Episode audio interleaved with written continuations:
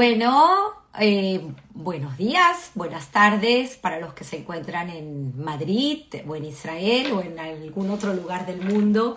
Aquí son unas mañanas maravillosas y bueno, yo feliz nuevamente de tener humildemente este programa de historias que contar donde yo particularmente aprendo tanto y pues me encanta compartir lo aprendido con ustedes y con estos invitados maravillosos. Hoy en particular tenemos a un joven, eh, David Aquinin, quien vive en Namibia, en África, pero está aquí en Miami, así que tuvimos la suerte de que los horarios pues coincidan para poder traerles esta fabulosa y brillante historia que contar. Eh, voy a proceder a invitarlo y quiero agradecer a todos por acompañarnos y por estar aquí esta mañana de hoy, aquí en Miami, con nosotros y dispuestos a escuchar esta formidable y cuántos adjetivos puedo darle a esta historia que contar. Maravillosa y estoy segura que tanto como la disfruté yo, ustedes la van a disfrutar. Aquí te tenemos, David. Hola, ¿qué tal? ¿Me oye bien? Te oigo perfecto y la audiencia también te está escuchando. Ya tienes aquí gente que está entrando de todas partes del mundo. Me encanta y agradeciendo, como lo dije hace, creo que se te fue un poco la señal, pero ya volverá. Sí, no, estoy conectando los AirPods a ver si me. Pero ok, perfecto. Eh, como lo decía, tenemos gente de todas partes del mundo muy interesada el día de hoy de escuchar tu historia. Yo agradecida nuevamente por haber aceptado esta invitación y feliz de que estés aquí en Miami, porque pues así el universo conspiró para que este cambio de horario no nos afecte tanto. 100%, no, un placer estar en tu programa, la verdad que he disfrutado viendo muchos de tus episodios y, y es un honor estar acá compartiendo contigo en el mismo horario, como dices. En el mismo horario, aquí estamos. Bueno, David, eh, he tenido una larga investigación eh, esta semana, inclusive hasta hace pocos minutos estuve leyendo pues un blog que tienes, eh, que creaste creo que en 2009, con excelentes artículos, inclusive me encontré con una carta a Enrique Capriles. Es impresionante la, la trayectoria que tienes, ¿no? Y bueno, pues ya conversaremos y, y veremos de dónde pues vienen todas esas cualidades y aptitudes y ese gran amor que tienes por la vida, porque creo que así lo puedo llamar. Eh, me encantaría que comencemos, como siempre lo hacemos en este programa, que trata de principios, valores y de honrar, honrar nuestro pasado, pues contándonos un poco acerca de, tu familia, eh, a quien sé que, que quieres muchísimo, bueno, tu padre y tu madre que te han acompañado, pero también extendido a tus abuelos que han sido parte importante en tu crianza y la abuela Lucy, que todavía, gracias a Dios, amén, larga vida para ella, que aún la tenemos aquí. Los invito a ver su canal de YouTube, estoy maravillada con las recetas y con las poesías y tanta calidad de persona que es. Entonces, bueno, me encantaría comenzar por ese lado y luego viajar, viajar en el mundo un poco para que nos cuentes tu historia. Sí, bueno, como lo comentas, justo acabo de salir del cementerio, fui con mi papá a visitar a, mi tío que en paz descanse, estamos en Miami. Por casualidad. A tu tío Samuel. Tío Samuel, sí. Gran poeta. Gran poeta. Justo leímos muchas de sus escrituras me meto en Facebook y te salen las últimas cosas que dijo en marzo de hace 10 años, ¡pum! Entonces leímos varias cosas, creo que no hay mejor manera de recordarlo. Y como dices, la, familia para mí es muy importante, creo que para todos nosotros, los que tenemos la fortuna de venir de una comunidad tan, tan, tan, tan cercana uno al otro, eh, crecimos con las enseñanzas de nuestros abuelos, de nuestros bisabuelos. Eh, mi abuela Lucy en particular, como dices, que quien vive y vivita coleando, es una mujer muy especial, es artista, eh, es muy cariñosa y de una persona de la que he aprendido muchísimas tradiciones. Eh, mis cuatro abuelos de por sí vienen de, Marruecos, Marruecos español, y, yo crecí con eso muy presente, tradición. Yo visité Marruecos por primera vez con mi tío Ari, mi abuela Lucy y mi hermano Samuel hace quizás cuatro o cinco años, y te digo, yo crecí pensando, ahora que vivo en África, que tengo casi 10 años viviendo en África, yo sé lo que es una aldea. Mi abuela siempre me decía, no, que nosotros somos un pueblo muy chiquito, Tetuán, que, que era una calle como de aquí para allá.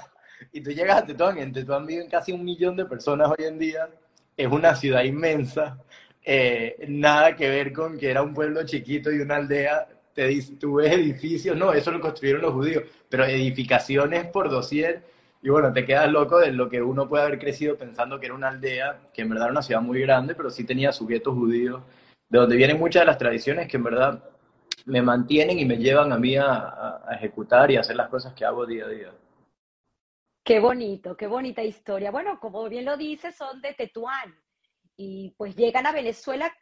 Voy a, permíteme contarte esto porque ayer pues obviamente tuve que investigar y logré hablar con tu madre, con Reina, y algo que me quedó muy grabado fue que ellos más o menos a la edad de cinco años fue cuando, que ella tenía cinco años, fue que emigraron a Venezuela y me contaba que su padre Abraham, o sea, tu abuelo, la recibía con, junto con su hermana con dos hermosas muñecas en el aeropuerto, del, casi del tamaño de ellas. Y eso demuestra ese gran amor. Y bueno, me contaba un poco acerca de la tienda, una tienda para bebés que tenía donde el slogan de la tienda era, usted pone el bebé y nosotros ponemos lo demás.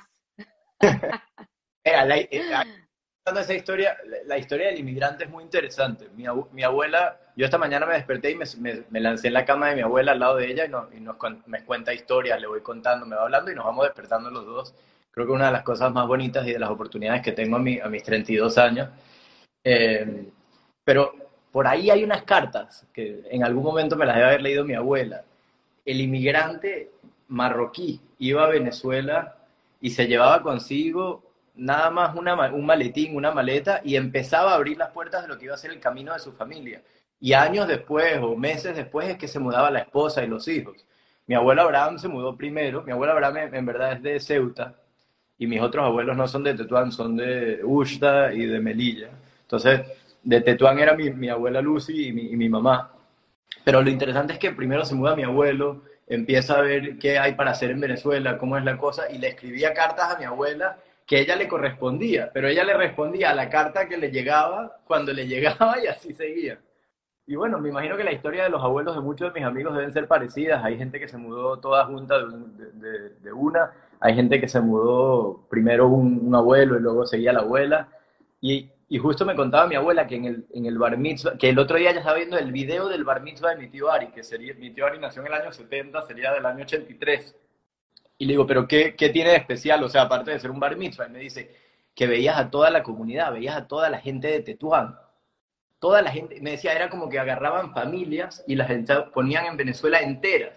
Y me dice, al principio, tú tenías que se mudaba una persona u otra, pero mucho después, ya para los años 80, se había de la sinagoga. Y toda esa cantidad de gente la veías en esos bar mitzvahs en los años 80 y era como ver a toda la comunidad de Tetuán, que bueno, que es con la que ella creció en su momento. Y, y, me quedé pensando, Miami no será parecido. Lo que estamos claro, en este momento. Lo que uno pensaba que se mudó una familia, se mudó otra, hoy en día es esa maquinaria que dice mi abuela que recogen y sueltan y van poniendo todas las familias y es muy interesante y quizás algún día mis hijos y bueno, tus hijos y tus nietos dirán cómo era la Venezuela de aquel día, ¿no? y este, al mismo tiempo es, es lo bonito de lo nuestro, que llevamos con nosotros más que un nombre, más que un apellido, llevamos con nosotros una tradición, una cultura y algo que vamos en, el camino, en verdad, recogiendo y, y, y, creando como un arte. Y eso es lo que somos, me parece a mí. Es así. Y además, pues cabe resaltar eh, el hermano de Lucy, tu tío, eh, conocido como Baruch, Baruch Garzón, eh, un extraordinario rabino que tiene, bueno, pues una trayectoria increíble y entre una de las cosas es que además fue tutor en algún momento de la reina de España, de Isabel. No, es un gran rabino, hoy en día vive en Israel y, es uno de esos pilares de cultura dentro de nuestra familia. Mi abuela era ocho hermanos y del lado de mi abuela Lucy definitivamente todo el mundo traía diferentes partes, si no era en la comunidad, en el liderazgo, en el comercio y hasta en, la rabinut, imagínate, ¿no? Y eso es algo con lo que crecimos muy de cerca, definitivamente. Yo aprendí a decir, te lo contaba el otro día, yo aprendí a decir el kiddush por mi abuela. Se sentaba a enseñar. A mí era uno de los honores más grandes porque decía que venía de su propio padre, ¿no? Y tienes una anécdota, si quieres la puedes contar, porque es increíble cómo años después eh, alguien reconoce, ¿no? Cómo tú eh, podías decir desde tan pequeño el rezo y esta persona se le queda tan grabado, un rabino que, que da eh, bueno, una historia servicio aquí. Cuando estaba en bachillerato, un amigo mío americano, Jordan Heller, me invitó al, a la inauguración del Jabat de North Miami que yo vivo en Aventura, con tantas sinagogas que hay en Aventura, nada se me perdió en North Miami. Y cuando, cuando llego al Jabat de North Miami, por casualidad me, me, me, pregunta el rabino, en la inauguración de su sinagoga, me dice, oye, tu nombre me suena muy conocido, tú eres David Aquín Benarroch de Venezuela. Le digo, sí. Me dice, nunca se me olvida tú y tu hermano mayor eh, de niños pequeños en Gan Israel, en Venezuela. Yo era shliach, me mandaron un año a ayudar con el campamento de Gan Israel que era un campamento bastante ortodoxo y nosotros íbamos por tradición y por, recopilar más valores. Y me dice, ustedes eran dos muchachos pequeños, nadie se sabía decir el kiddush y, me parecía increíble cómo llegaban y, para un viernes eran ustedes los que decían el kiddush y lo meldaban de una manera sefardita, ¿no? Porque Jabat aparte ¿no? Es un, es un acento nací dice, quedábamos encantados y bueno, me dio en esa ocasión que, que, que, fue muy bonita, me dijo, tengo recuerdos muy bellos, me encantaría que digas el Kiddush en mi sinagoga en la inauguración. Y fue, fue, algo muy bonito, pero algo más bonito aún es poder recordar que las tradiciones de uno son las que marcan y, que la manera de, de, poder conectar con la gente puede ser a través de tradiciones y no solamente a través del dinero o a través del comercio o quién sabe qué otras cosas. Cuántas enseñanzas podemos obtener de ellos y pues como bien tú lo haces con el día a día, como honras, honras esa familia, ese pasado eh, ese ADN, ¿no? Que al final llevamos. Me encanta. Me encantaría también que cuentes un poco acerca de la eh, tu padre, como bien lo dijiste anteriormente, aunque nacido en España, pues es familia que llega de Marruecos. Tengo entendido que inclusive él, él, fue el único de los tres hermanos que nació en Madrid. Sus otros hermanos nacieron en Melilla, tu tío Samuel, que en paz descanse, que como bien dijiste, eh, hoy estuviste visitando eh, su tumba, y pues eh, tu tía, ¿no? Que también es conocida en la comunidad y una mujer también de una trayectoria increíble. Y estos cuentos también que tienes con la abuela Simi, por favor. Sí, bueno, mira, interesante. A mí me encanta que a Melilla lo llaman Marruecos porque los melillenses dicen que son España. Pero, pero tienes razón, son dos ciudades, a mí, a mí siempre me ha parecido muy interesante, mis abuelos son de ciudades españolas en Marruecos, Melilla y Ceuta, y mis abuelas son de ciudades adyacentes marroquíes, que son Tetuán y Ushda. Pero, pero la cultura hispano, hispano-marroquí es algo que hoy en día no encuentras. Cuando, o sea, cuando tú vas a Tetuán, hoy en día nadie habla español. Yo fui a Tetuán, no hablan ni francés ni español, uno se expresa en árabe, es muy interesante. Y, y, es algo que queda en el recuerdo y hay tantos libros y tantas cosas bonitas. Del, del lado de mi papá, eh, Isaac Aquinin Levi, yo era muy cercano a mi, a mi abuela Simi, que, mi mejor amiga, que paz descanse, falleció en el 2013. Y bueno, cuando tenía 20 años, yo, yo empecé a trabajar en Google en el 2019, empecé, tenía ya 19 años, tenía una plática guardada y me acuerdo 2009. ¿Ah? 2009, no 2019. Bueno, en 2009, tenía 19. Y, y, llamé a mi abuela y le dije, oye abuela, tengo una plata, ¿por qué no nos vamos a París? me dice, no, a mí que se me perdió en París, París es lejísimo, hay que caminar muchísimo. Y todo el mundo me llamó, no, tú estás loco, y si se muere tu abuela, ¿cómo te vas a ir? Tiene 19 años, ¿cómo te vas a llevar a tu abuela a París? Le digo, bueno, no sé, llévate una novia. Le digo, no, yo no tengo novia. Y dice, bueno, resuelve. Y me quedé pensando, dije, a mi abuela le gusta el casino, a qué abuela no. Y la llamé y le dije, oye, ¿y qué tal Las Vegas? Me dice, ay, Las Vegas, en verdad Las Vegas es una Tour Eiffel, mejor que París. Y nos fuimos a, nos fuimos a Las Vegas, eso fue un viaje espectacular. Me, me sonó el teléfono 500 veces, te contaba la gente llamando, ¿cómo está la abuela? ¿Cómo está la abuela? Pero creo que fue el mejor viaje que se ha echado en sus últimos años, ¿no? Porque uno viene a Miami, uno va a Caracas, pero Las Vegas, como decía ella, what happens in Vegas stays in Vegas.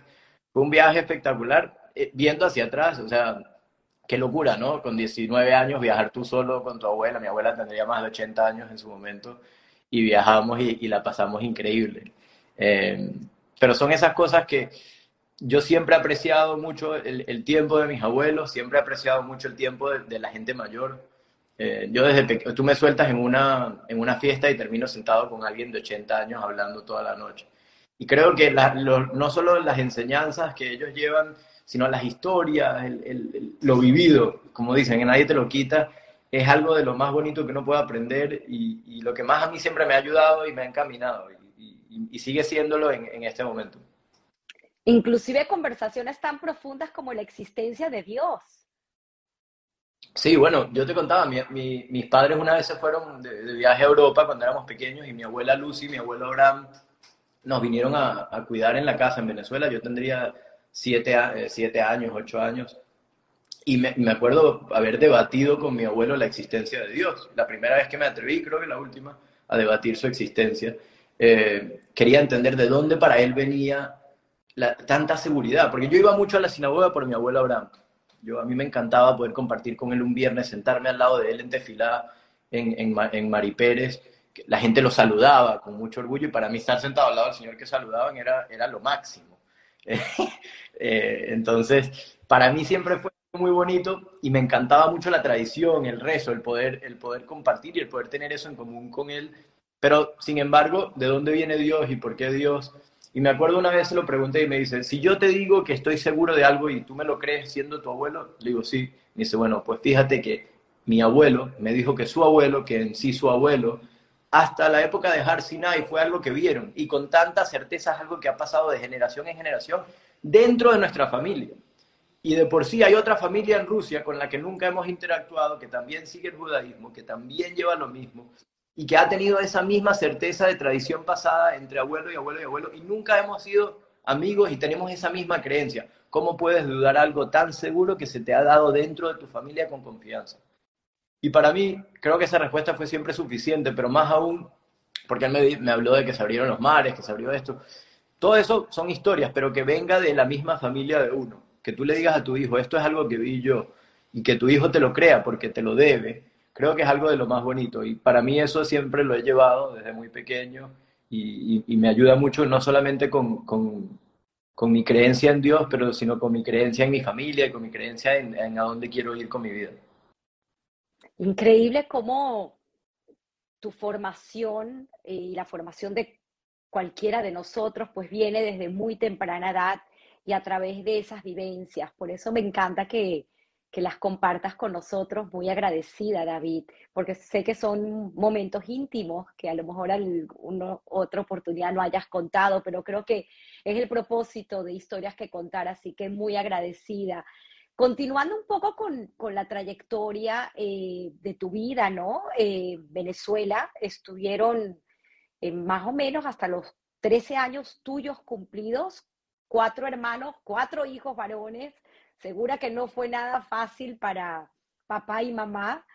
Sin embargo, estoy, vemos los resultados que hicieron un gran trabajo con los cuatro. De verdad que mis felicitaciones.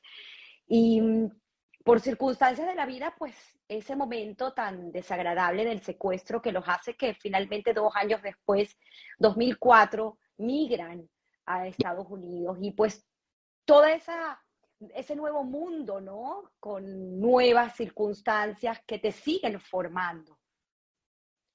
Sí, mira, a mí la gente me pregunta, mucha gente, yo tengo muchos amigos que le preguntan de dónde eres y se confunden y dicen, bueno, soy gringo, Miami, pero de Venezuela. A mí la gente me pregunta de dónde eres y digo, soy venezolano. Eh, no me cabe duda. Eh, crecí, nací, crecí en Venezuela. Yo bailo venezolano, como venezolano, hablo venezolano y, y sin embargo crecí parte de mi vida en Estados Unidos. Como dices, a los 13 años nos mudamos a Estados Unidos. Mis padres, como los padres de muchos de mis amigos y compañeros y de mucha gente que puede estar viendo tu programa, han hecho un sacrificio inmenso, ¿no? En dejar atrás no solamente su cultura, su vida, su parnasá, y, sus amigos en su momento para poder recrear sus vidas, para poder establecer un camino nuevo, una trayectoria nueva que pueda ayudar a sus hijos y a sus descendientes a tener mucha más paz, a tener mucha más libertad. Y algún día podríamos decir quizás que, Venezuela se abrirá otra vez para eso, pero hoy en día creo que Miami es uno de los lugares que le ha dado esa oportunidad a la comunidad judía venezolana. Eh, mis padres fueron más visionarios o, más tempranos en su decisión de, tomarlo. Creo que las circunstancias de vida, como dice, un secuestro y, otras cosas que pasaban en su momento, los empujaron. Fue un push factor. En la inmigración tienen muchos pull factors y push factors y, y en su momento nosotros tuvimos un push factor muy grande. En Miami vivía mi tía Estrella, mi tío Ari, mis abuelos se estaban mudando y fue algo muy natural venirse acá. Sin embargo, muy difícil, muy difícil. Uno se muda al apartamento donde vacacionaba ¿no? o sea, tú venías de vacaciones un apartamento, nosotros vivíamos en un apartamento cuando recién nos mudamos de dos habitaciones, que era donde veníamos de vacaciones, donde la pasábamos increíble, donde cuatro hermanos en, en una litera y un sofa bed teníamos el mejor verano o el mejor spring break. Pero es muy diferente mudarse, dejar todo atrás, empezar de nuevo. Y yo siempre lo vi como un reto emocionante, como una oportunidad excitante, en verdad, emocionante de poder estar al lado de mis padres y, entender ese camino. Nunca lo vi diferente. Sí, sí me pegó. me acuerdo de una historia, mi mamá me vio llorando una vez en el, en, el aeropuerto, viajando. Me dice, ¿por qué lloras? Si vamos bien y tal. Y le digo, bueno, más que ya ahorita no voy a poder ser presidente de Venezuela. Imagínate. Eso era el aeropuerto, eso es lo que a mí me estaba pegando cuando nos estábamos yendo, porque yo sabía dónde nos íbamos. Y, bueno, esa energía que yo llevaba dentro, creo que es una energía que se nos contagió a muchos venezolanos a, esa edad, que era de la política. Nosotros crecimos en un mundo muy político. ¿Qué niño a los 12, 11, 13 años entendía la política como la entendía un venezolano? Un país donde se podía cambiar un presidente, donde se podía cambiar una constitución tantas veces, donde, donde habían referéndums y marchas, donde la expresión social política era lo más importante y era un derecho. Y bueno, eso es algo que tanto venezolano se llevó por dentro, que cómo no puede formar parte de tu trayectoria. Entonces, tantos de nosotros que, no que seguramente podríamos haber sido políticos, lo que podríamos haber soñado, nos mudamos a Estados Unidos, nos mudamos a España, a Israel, a otros países, tanto judíos como no judíos, a, otros países dentro de Latinoamérica, y nos llevamos con nosotros esa chispa política, esa chispa de cambio, esa chispa de que esto sí se puede, donde sabías que el, el cambio es algo que puedes llevar contigo a donde quieras, y lo aplicamos en nuestros estudios, lo aplicamos en nuestra ambición, en nuestras ganas de crear comunidad, de formar lazos con gente nueva y creo que el mundo se va a beneficiar y si no se ha beneficiado mucho, se va a beneficiar muchísimo más de la cantidad de energía venezolana que está hoy en día sembrando frutos por todos lados. En verdad es algo increíble. Es así, además, bueno, esto de judíos errantes aplicado hoy en día a venezolanos errantes, que también seguimos buscando eh, dónde, terminar, ¿no? Por llamarlo así. Eh, sigue, siguiendo con esa historia, también es increíble y me vale la pena resaltar las carreras que tuvieron que dejar, porque tu padre, si no me equivoco, ingeniero químico, tu madre pedagoga, llegaron aquí, montaron una mueblería y empezar de cero, eh, con también pues muchos problemas con el tema migratorio, no fue fácil. Eh, inclusive hoy tampoco es fácil, pero en ese entonces era, creo que aún un poco más difícil porque, como bien me contabas, en ese momento no entendían lo que era el asilo político y pues fue muy complicado para ustedes eh, obtener el llamado sueño americano.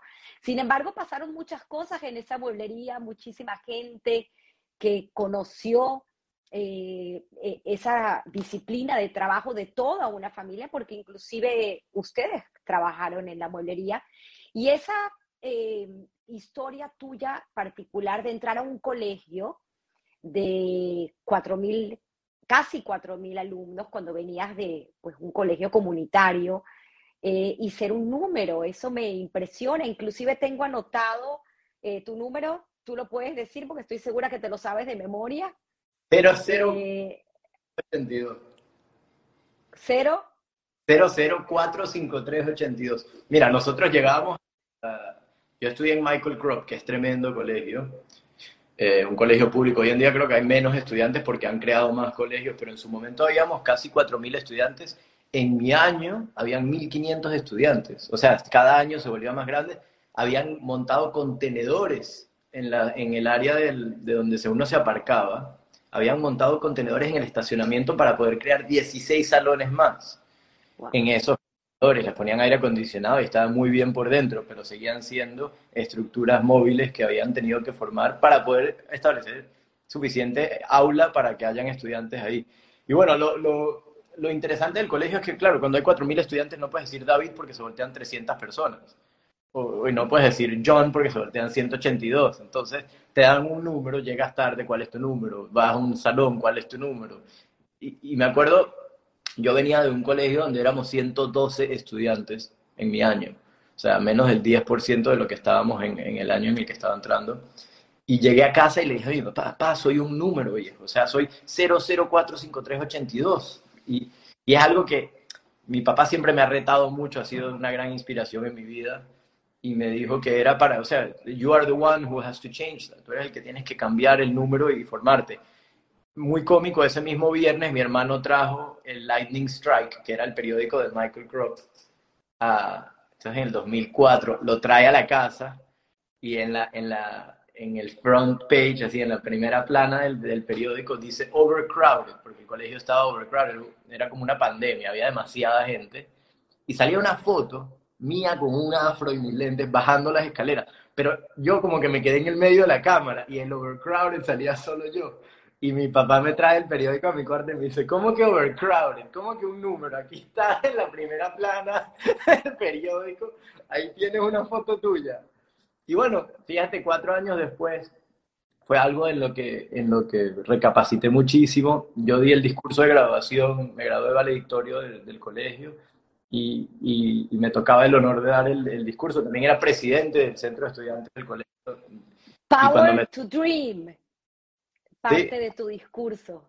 exacto, y, era que, y, me acuerdo haber leído en el discurso esa historia de, mira, era un número, y, hoy estoy parado aquí al frente de todos nosotros, y ninguno de nosotros es un número, todos tenemos el power to dream, todos tenemos el power de un first class ticket in life, y, creo que es algo que llevo muy, muy de cerca siempre, y, son las experiencias y las vivencias de la vida que te dan eso. Yo trabajé en la mueblería con mis padres, en la mueblería no solo conocí mucha gente y aprendí mucho del negocio, yo veía a mi papá vendiendo, mi papá vino de ser un ejecutivo en Venezuela, eh, él era vicepresidente comercial de la botella del sonido, de Ingeve, a mudarse, a manejar un small medium business en Estados Unidos, donde yo veía cómo se hacía la contabilidad, ayudaba a armar muebles, estaba trabajando muy de cerca, hasta si tocaba limpiar una mesa para que se viera lista para vender pero también tuve muchas experiencias muy increíbles, muy locas, que yo hoy en día digo, eso me formó, ¿no? Yo me acuerdo una vez que entró un señor a la mueblería de mi papá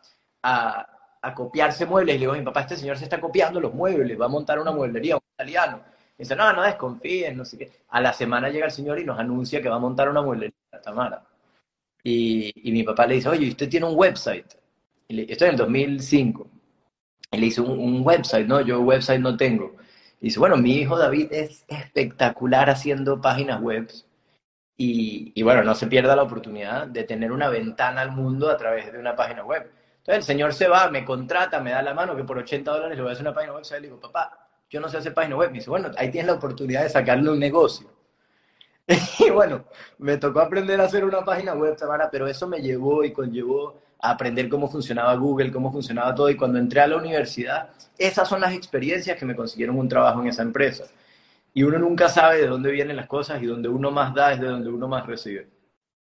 Es increíble. Además, eh, tuviste el scholarship de Coca-Cola, de Toyota y pues eh, la última es la empresa que se llama Quest. Questbridge. Eh, Questbridge fue quien te dio pues ese empujón final para poder asistir a, estuve leyendo, eh, estuvo en el ranking número uno en la Universidad de Chicago por encima de Harvard.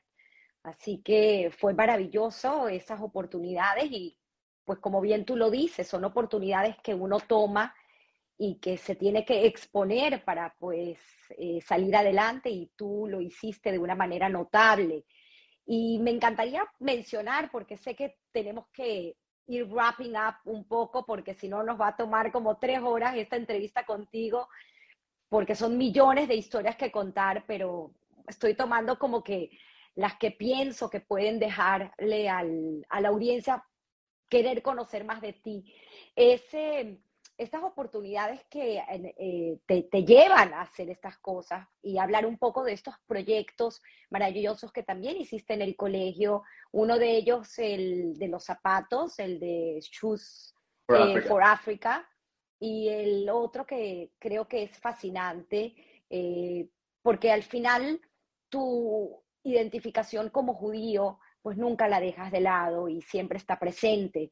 Y esa importancia que le diste en un momento dado, creo que hasta por casualidad, de hacer este documental de judíos de la guerra, que estuvieron en la guerra en el ejército americano. Otra visión de lo que fue eh, un judío en la guerra, ¿no? Y de repente un poco ese antisemitismo que existió en los Estados Unidos en esos momentos, en la Segunda Guerra Mundial.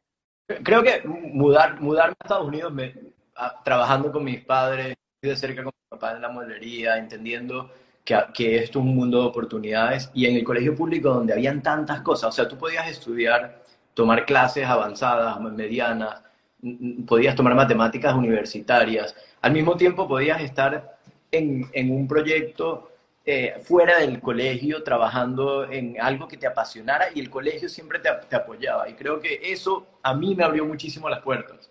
Eh, uno puede ser miembro de clubs de francés, de business, de idiomas, de ciencias. Y ese tipo de empuje que te daban las oportunidades dentro del colegio, a mí me abrió mucho la mente.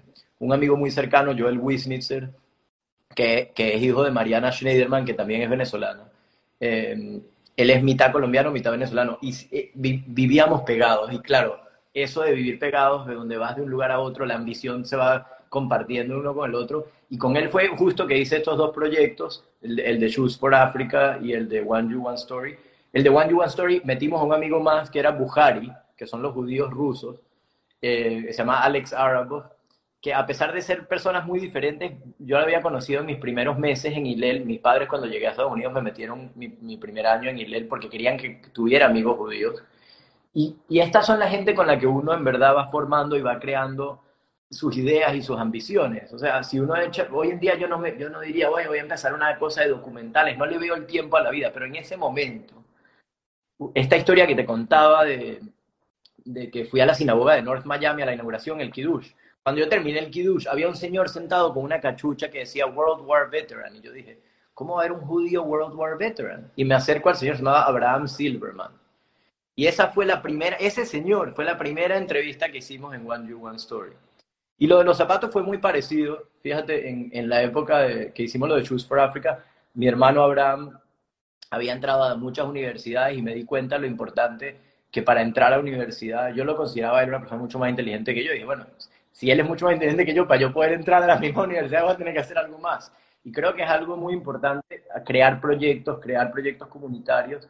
Y ahí fue donde se nos ocurrió la idea de Shoes for Africa, fue algo muy bonito, era trabajar dentro de las comunidades en las que estábamos para recopilar zapatos y poder mandarlos a comunidades donde, donde no lo habían. Fíjate que en esa época yo ya le decía a mis padres que me quería mudar a África algún día, que quería trabajar en África. Yo había tomado un curso, parte de lo que te da mucho el bachillerato americano, había tomado un curso en Florida International University que se llamaba International Relations. Y es un curso, lo llaman eh, Dual Enrollment, que podías estar en bachillerato y tomar cursos universitarios. Mi bachillerato me pagaba los créditos universitarios, ellos pagaban por las clases. Y, el profesor era africano, era de la costa de Marfil, y me abrió la mente. Me di cuenta que a la Venezuela a la que yo no podía volver había muchos más países, muchos más lugares donde había muchas cosas por hacer. Y desde muy temprana, a los 15 años que fue que tomé esa clase, tenía un concepto de un continente entero donde yo pensaba que podían haber muchas oportunidades comerciales, pero también de impacto. Yo buscaba algo donde quizás podría tener un impacto social, donde las comunidades donde yo estuviera pudieran ser mejores al día que cuando se acabara cada día, ¿no? Y, es algo que tuve esas experiencias aquí en Miami, todo esto viene de aquí en Miami. Bueno, y tú que tuviste esa mente abierta, que, que prácticamente lo estamos viendo, ¿no? Que lo tienes de casa, que, que te hicieron tener esa hambre por conocer y por preguntarte siempre qué más hay y por superarte a ti mismo. Me encanta. Eh, siguiendo con la historia, porque repito, es fascinante, son tantas cosas que uno quisiera contar y pues que nos cuentes de ti. El, el, tema de cómo entras a la Universidad de Chicago lo voy a resumir porque también eh, tenías un tema de, de visa eh, al cual para ese momento pues te impedía comenzar en la Universidad de Chicago y sin embargo lo lograste, ¿no? Escribiéndole una carta al DIN, como ya veremos, se volvió frecuente que tú escribas cartas a los grandes CEOs de las corporaciones. Por ahí hablaremos, ¿no? De quién fue el impulsor de esas cartas, ¿no? Eh, eh, contando la historia de tu padre, ya llegaremos ahí.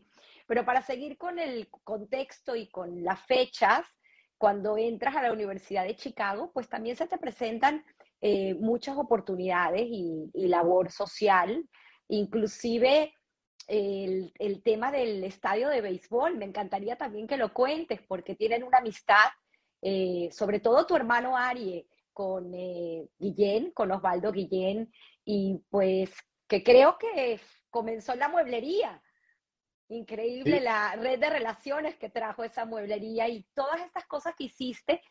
Y pues antes de, graduarte, eh, sé que después de Google entras a Credit Suisse, pero me encantaría tomarnos unos minutos para conversar acerca de aquel trabajo que tuviste oportunidad gracias a, alguien que está aquí conectada hoy que quiero mencionar, que es Perlita Sultán. Entonces, eh, si quieres, podemos agarrarnos de ahí para que nos cuentes todas esas historias resumidas en cuatro años de universidad. ¿Por dónde te lanza la flecha? Bueno, lo, del béisbol es algo muy bonito.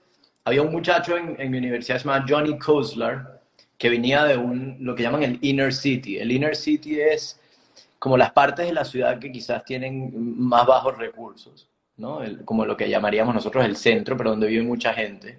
Y, y ese muchacho me dijo, oye, tú tenías un proyecto de zapatos, lo leí en internet. Yo vengo de una comunidad donde hay muy pocos recursos, donde no hay nada para hacer y hay muchos niños en la calle. El, el, el, sur de Chicago es muy peligroso. Nosotros, la Universidad de Chicago, mi apartamento quedaba a tres cuadras de la casa de Obama. Imagínate, la casa donde vive Obama hoy es a tres cuadras de la Universidad de Chicago. Él era profesor de la universidad pero una de las cosas bastante, ¿cómo te digo? Diferentes de la, de la Universidad de Chicago contra el sur de Chicago es que hay uno de los, una de las tasas de peligrosidad mucho más altas de, Estados Unidos. Todos los fines de semana le disparan y matan a, varias personas, ¿no? Creo que uno de los lugares más peligrosos de Estados Unidos. Y claro, él me dice, yo quiero hacer un proyecto en esta comunidad para hacer algo de béisbol y me sumé a él y nos sumamos Creo que en amigos siempre se hace todo mejor. Se sumó otro muchacho de Libia, imagínate, que es algo muy bonito. Yo en la universidad trabajé con mucha gente musulmán, con gente de Libia, luego hice un proyecto en Pakistán con una gente también. Y creo que uno tiene tanto en común con la gente que uno menos se imagina, que es lo, eh, son de las experiencias más bonitas que uno puede tener. Y bueno, con ellos montamos esto, se llamaba el Canaryville Little League. Esto fue hace ya más de, de 12 años creo que es uno de los proyectos más grandes que hice eh, a temprana edad que, que me abrió mucho la mente. Queríamos, primero queríamos comprar el terreno donde queríamos construir un estadio. Y algo súper interesante que muy poca gente sabe es que la Iglesia Católica, yo creo que es el terrateniente más grande del mundo. Y fuimos al Archbishop de Chicago, que es el, representante del Papa en, Chicago. Y bueno, un judío, un musulmán y un cristiano. ¿no? Y, nos, sentamos al frente del, el honrado señor y tal. Y le dijimos, mire, queremos comprar este estadio. Me dice, no, la iglesia católica no vende terrenos. Entonces le dije, oye, ¿y si nos los rentas a un dólar al año por 100 años, con la condición de que solo se use para béisbol? O sea, de que no vayamos a hacer un edificio. Dice, oye, eso sí lo puedo hacer, porque no vamos a hacer nada con ese terreno, queda al lado de un tren y tiene una línea eléctrica al lado. Creo que es el único estadio de Estados Unidos con una línea eléctrica en un pedazo. Pero Mira, le rentamos por 100 años, alquilamos por 100 años el terreno, que en verdad nadie lo necesita y la iglesia tampoco. Hicimos eventos comunitarios, levantamos todo el dinero, Tamara, teníamos 20 años, levantamos 80 mil dólares al final. Dentro de la comunidad, haciendo eventos los fines de semana, conciertos donde tenías que pagar para entrar, actividades, rifas. Osvaldo Guillén, que como bien dices es un buen amigo de mi hermano Aries, que hicieron una, mi hermano Ari tenía 10 años o 9 años, no sé qué edad, hicieron una amistad él y, Osvaldo cuando Osvaldo en su momento era, estaba en los Marlins y luego se mudó a, los White Sox. Y yo como vivía en Chicago, aproveché la amistad de mi hermano para hacerme amigo de sus hijos y fuimos muy, seguimos siendo muy buenos amigos. En su momento él me regaló un paquete de entradas para los White Sox, me regaló, o sea, estoy hablando de cientos de entradas y muchísimas otras cosas que utilizamos en estas rifas para levantar el dinero. Fíjate que no era, oye, aquí tienes un cheque del estadio para construir un estadio, sino aquí tienes recursos para salir creativamente a darle y logramos construir un estadio, es algo espectacular, hoy en día sigue existiendo, más de 300 niños juegan béisbol ahí todos los veranos y todos los años, y son de esos tipos de proyectos que uno se mete pie a cabeza a hacer y aunque no lo creas, te terminan formando. nosotros compramos la tierra roja para construir un estadio, la tuvimos que comprar en Alabama, nadie sabe que eso viene de Alabama, teníamos que comprar la grama que viene enrollada en camiones de Wisconsin. O sea, eso no es algo que vas al supermercado en Chicago y compras la tierra y la grama y construyes un estadio. Las lámparas, todo lo que tuvimos que hacer hoy en día, muchas de las decisiones que yo tomo a nivel comercial son de, emprendimientos que tomé a los 20 años que, te forman muchísimo. Em, bueno, y otra cosa bastante bonita, yo tuve varios emprendimientos en la universidad, varios trabajos, trabajé en Google, y luego, como dices, me fui al Credit Suisse. Después de una pasantía en el Credit Suisse, mi tercer año, me suena un día el teléfono.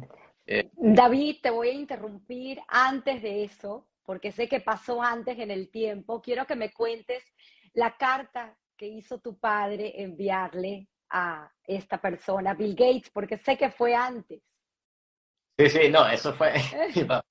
porque esa es otra escuela de vida antes de llegar a. Que te empuja cuando ya no hay nada, cuando lo que da un empujón, él es el que te da el push. Eh, me llamó un día mi papá en la universidad y me dice, oye David, viene Bill Gates a hablar a tu universidad. Le digo, pa, Bill, Bill Gates, buenísimo. Dice, sí, bueno, y necesito que le des una carta. Digo, no, mira.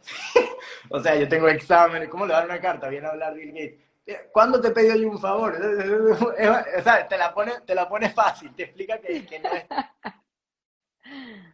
bueno, pero Bill Gates debe tener guardaespaldas. Bueno, dice, tú vas, imprimes la carta, la pones en un sobre, vas un momento al evento. Le digo, yo no tengo ni tickets para el evento. Me dice, bueno, tú consigues, tú vas a ver, eso es lo de menos. Tú llegas ahí, entregas la carta, le dices, Bill, una carta para ti. y bueno, en yo confío en mi papá y sé muy bien que cuando él lo dice, él mismo se lo cree, es el problema. Entonces fui a la biblioteca, imprimí la carta, la puse, y me acuerdo, me, estaba en una fila, vinieron 3.000 personas al evento. A viene a hablar Bill Gates, eligió cuatro universidades para hablar. Yo estaba en una fila con, un amigo Nick Duque, colombiano, que había conocido a mi padre, y le conté la historia, tengo una carta, estoy nervioso, es para Bill Gates, ¿cómo se la voy a dar? Hay 3.000 personas, no, no, voy a, no, no, lo voy a poder ver. Me dice, no, esto lo resolvemos, pero sí.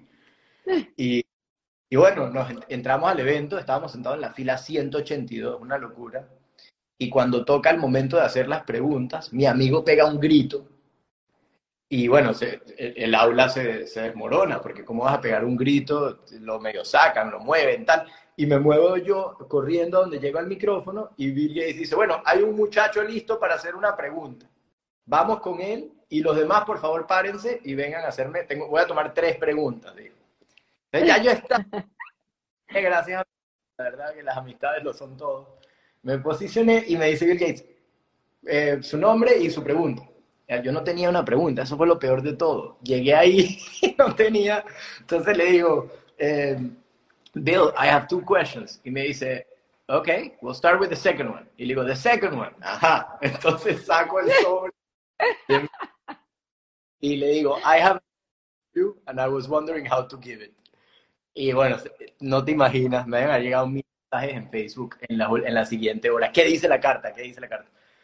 Bill bajó de la tarima, yo subí, le entregué la carta. Una pregunta sobre educación, que era el tema que él venía a hablar, que se me ocurrió en los cinco minutos que tuve para recuperarme. Y bueno, el equipo de Bill Gates le respondió a mi papá. Y esa, esa experiencia, ese empuje que me dejaron de... Es, es tan fácil, dale la carta. Eso, eso es llegar a un lugar y entregar, eso es más nada.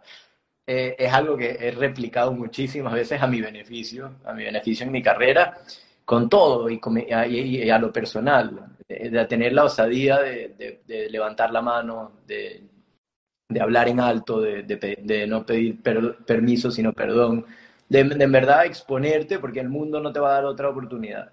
Y, y mi padre siempre me ha demostrado eso, me lo demostró con esa experiencia sin estar ahí Y bueno, cuando yo conseguí un trabajo en el Credit Suisse fue de igual manera. Yo quería trabajar. Qué maravilla. Eh, escribí una carta, la puse en un sobre, fui al presidente en una conferencia que estaba dando, se la entregué, me llamó y me dieron un trabajo. Y muchas veces he tenido esa oportunidad. No quiere decir que siempre te vayan a responder la carta, pero nada cuesta entregarla, ¿no? No, no, maravilloso. Gracias por compartir la historia. Y así como bien dices, ese mentor que ha sido tu padre y tu madre, tus abuelos, tuviste esta oportunidad, que ahora sí te interrumpí cuando empezabas a contarla, de estas personas también que llegan a la vida en momentos particulares que te marcan y te forman y que son parte importante de quién eres tú hoy en día. ¿Nos puedes contar esa historia? Que eso fue entre Credit Suisse y antes de comenzar en Credit Suisse, si no me equivoco. Sí, 100%. Mira, Perlita Sultán hablaba muy bien de mí antes de conocerme.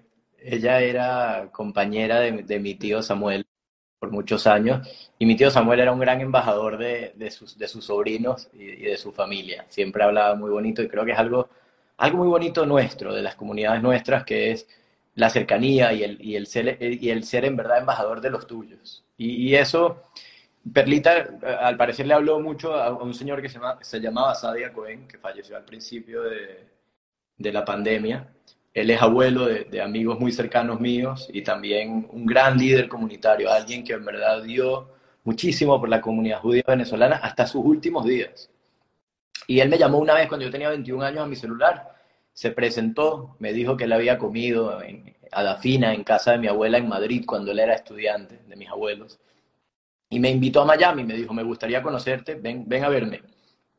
Fue un hombre de lo más honrado. Yo, mira, cuando yo llegué a Miami, que esta anécdota te lo comparto porque demuestra la clase de persona que era. Yo era un estudiante con pocos recursos, pero no, lo, no le pregunté, oye, voy a Miami a verte, ¿cómo funciona? él, antes de, reunirse conmigo me había dado un cheque por el costo de mi vuelo, que era un vuelo comercial de, Chicago Miami. O sea, mira, lo que te costó venir a verme aquí está. Él, nunca, él siempre por, por delante lo, lo, justo y lo correcto. Yo no sabía mucho de él y tuve una gran oportunidad. Él, me contrató por unos meses, trabajé bajo él. Fue un mentor mío de vida, yo hablaba muy a seguido con él, fue alguien del que aprendí muchísimo en la vida y tuve la oportunidad, en, como por seis meses antes de graduarme, de vivir en Madrid. Yo casi no me gradué de la universidad porque me mudé a Madrid a trabajar con él, a, estar muy de cerca en una de las fundaciones que él había empezado, se llamaba la Fundación Don Juan de Borbón España-Israel. Es un gran legado que dejó él. Y él trabajó muy, muy fuerte por, por los derechos del judío español y por los venezolanos judíos. Eh, tuve el honor de verlo entre diputados, entre ministros, entre gente muy importante, representantes de estados del Vaticano, de Israel, de España, peleando porque se respetaran los derechos del sefardita para para la, ley, la ley del retorno eh, por, y por al mismo tiempo que, que, el venezolano consiga pasaportes para poder crear una, una, una, vía fuera de Venezuela eh, y, y, poder sacar a sus familias. Y él, él trabajó quizás no puedo entrar en tanto detalle, pero tan fuerte por, por la comunidad judía. Y, y, yo tuve el honor de poder verlo y al lado de su esposa, Simi, que es una excelente y espectacular mujer, aprendí muchísimo de ambos de ellos. Mira, antes que el Papa fuera, fuera nombrado, unos años antes, él me dijo, el próximo Papa será latino. Claro, era alguien muy cercano al Vaticano. Dije, ¿cómo lo sabes? Me dice, y, él tenía una manera de ver el mundo. Claro, la edad te da eso y las experiencias, las vivencias, como dices tú. Sería haberlo entrevistado a él en un programa de estos hubiera sido de lo más espectacular, porque poder entrar en su historia de vida, que su familia hizo un video también, una película sobre su vida, era tan bonito. Lo que, él, lo que ese señor hizo dentro y fuera de Venezuela, para y por, y por muchos, siempre, siempre es algo de lo que, lo que voy a tener ese honor de llevar conmigo.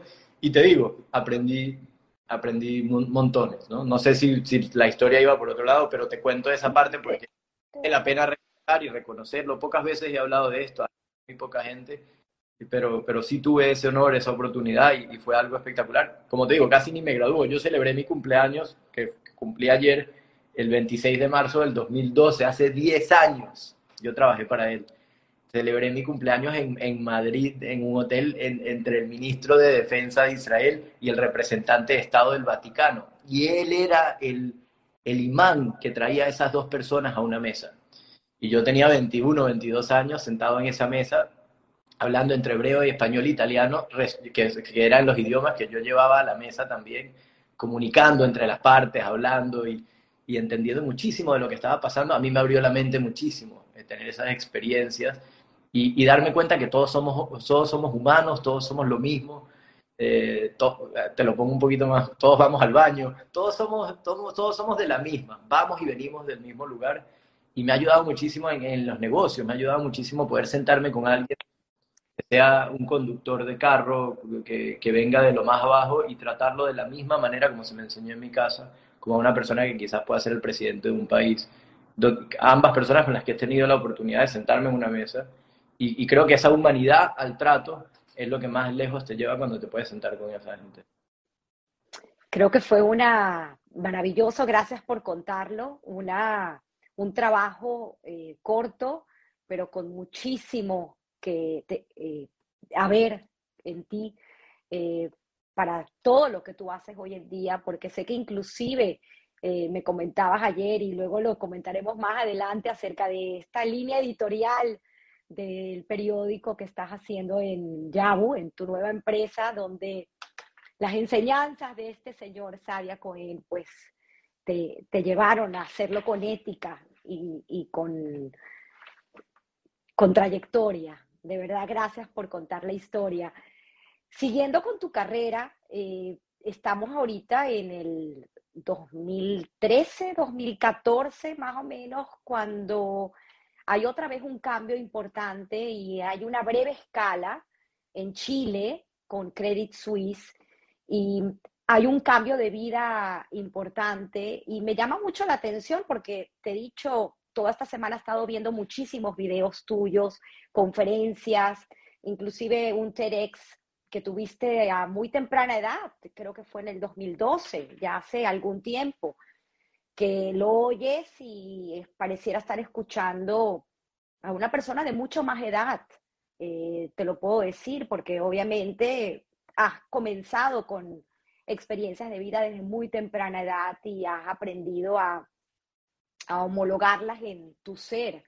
Eh, es fabuloso. Pero una de las cosas que, que decías en ese momento era el tener un trabajo eh, para obtener las herramientas necesarias que tú quieres, sin olvidar a dónde tu persona quiere ir. Eh, eso me parece brillante, creo que es un gran consejo que le puedes dar a mucha gente que te pueda estar escuchando, de nunca perder el norte de lo que tú realmente quieres ser, porque la gente a veces tiene miedo y piensa que puede perder oportunidades, sin embargo, creo que alcanzar el sueño de uno no tiene precio y tú bien lo, lo has sabido hacer. Inclusive en el corto tiempo llevas eh, dos empresas. Eh, la más reciente fue creada en pandemia, en marzo del 2020, como una oportunidad que se dio a raíz de los acontecimientos. Y hoy en día es la empresa que llevas y, esta, y tus hermanos porque creo que ambos dos, Samuel y Arie, están contigo en África. Sí, el mayor, están en carga. mayor vive en San Francisco, somos cuatro, entonces los, dos que me siguen en, la línea eh, son mi roca, mi hermano mayor es, mi inspiración y, mis otros dos hermanos son mi roca con los que no podría hacer nada de lo que hago día a día. Somos, somos muy cercanos muy, y, trabajamos muy de cerca, tengo, tengo el honor y esa gran oportunidad y creo que es algo que, que, es un gran regalo de mis padres, poder, poder, poder tener unos hermanos con los que cuento eh, en el amor, en la amistad y, obviamente en lo comercial. Qué bonito, qué bonito. Eh, entonces, si quieres, arranca por Chile. Para bueno, ver. Chile fue una oportunidad muy extraña. Yo tenía un año en el banco, un año y medio, y la mayoría de la gente que va a trabajar en banca de inversión en Nueva York, yo trabajaba en el Credit Suisse, va para allá uno o dos años, trabajan muchísimo, nosotros trabajamos 16 horas al, día. Yo no soy Shomer Shabbat, pero la, la, vez que fui Shomer Shabbat de mi vida fueron mis 3, 4 años en el banco, donde guardaba el Shabbat muchas veces, algunas veces no, pero no iba al banco. Y los sábados se esperaba que uno vaya a trabajar al banco. Y, y sin embargo yo dije, no, mira, yo soy judío. Y me acuerdo que cuando entré al banco la primera vez en propio Nueva York, me dijeron, ¿tú eres judío o eres latino? Digo, no, no, yo soy judío latino. Me dijeron, no, pero elige, no vas a celebrar las dos fiestas. Y digo, ¿y cuáles son las fiestas? Y me dice, no sé, el Día de los Muertos. Le digo, no, mira, compadre, te quedas con toda la latina. Y bueno, fui judío más que latino en el banco. Eh, trabajé muchísimo, aprendí muchísimo. Eh, y tomé todas mis vacaciones a África.